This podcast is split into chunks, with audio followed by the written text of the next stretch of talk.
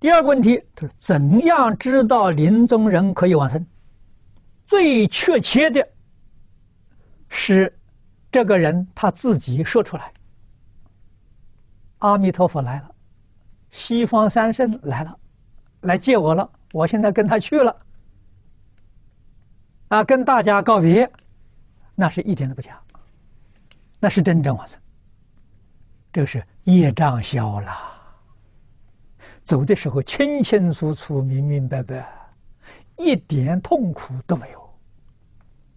那么还有一种，走的时候神志非常清楚，身体虚弱，说不出话来。啊，大家跟他念佛助念，他笑容。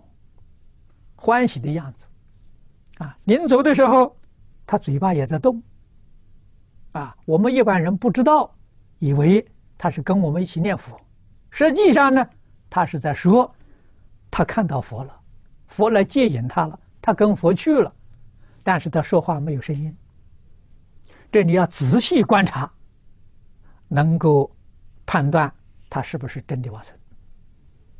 总而言之，走的时候欢喜。啊，非常安详自在，哎，就在走的那一刹那。如果临走的时候，这个相貌很悲戚，啊，很痛苦，那就很难讲了。